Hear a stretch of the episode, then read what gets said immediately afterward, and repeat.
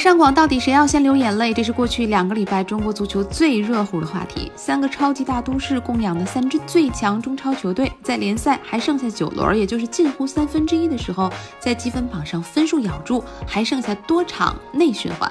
中国足球联赛还真是很久没有出现这种话题度和激烈程度都这么早来临的争霸局面了。结果北上广谁先流眼泪了呢？现在看来，也许是北京国安吧。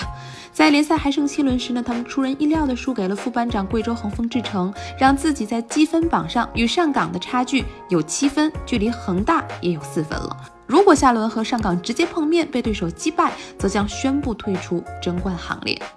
国安这场出乎意料的败仗是怎么来的呢？从战术层面看，雷腾龙、李磊的受伤无法上场，让本就羸弱的后防线更加千疮百孔。于大宝甚至去客串了中后卫。据赛后施密特透露啊，大宝这练了一个多礼拜，最后还是两黄变一红被罚下了。另一方面呢，比埃拉停赛也让原本创造力十足的锋线被抽走了最重要的中枢神经，着实可惜。从心理层面上讲呢，十年来首次和“永远争第一”这口号沾边了。无论是国安的球员还是球迷，都很难不陷入一种外松内紧的纠结。即使是自谦称佛了佛了，我们的目标就是踢亚冠，心里也难免一想到冠军就血脉喷张。真服了的那是鲁能球迷。国安遇上副班长，心里肯定想手拿把攥啊。结果先轻敌再焦虑，促成了一场意料之外的失败。赛后呢，不少国安铁粉在网上表示说，今年亚冠我们就挺满意的，毕竟球队进步肉眼可见啊。但是上港千万别放那个恒大八连冠，这么下去中超没得玩。这我就得表达一下反对意见了。先天下之忧而忧是国安球迷的一大特色，但永远争第一想表达的，我认为是一颗冠军心脏的大气劲儿，而非永远仰着别人拿第一的别扭劲儿。在球队心态上面，你怎样，你的国安就怎样。咱们再来说广州恒大这边，赢的也是不轻松。开场之后呢，便被江苏苏宁审计领先，上半场结束的时候零比二落后。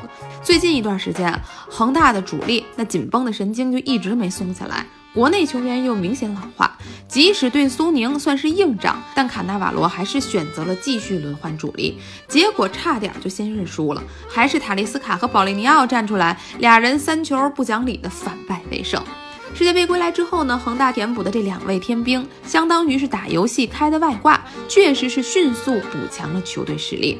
而换上新武器就能直接适配出子弹，也是因为他们有从里皮时代就留下来的这套磨练娴熟的主力框架。恒大目前的问题是，洋枪不是真神啊，也有状态起伏啊，太依赖两个人的进球，总归不踏实。本轮啊，赢得最舒服的是积分榜上还有分数领先优势的上海上港，后面七轮呢，他们甚至还尤其仅有一次犯错的机会。另外，上港的国内球员比起恒大，无论是在年龄上还是状态上都更占优势，只是他们的赛程要更艰苦一些。接连的强强对话，上港不能连续犯错。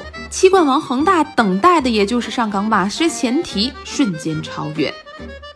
打出精彩的闪电战不易，但紧绷着神经坚持完一场又一场都不能输的持久战更难。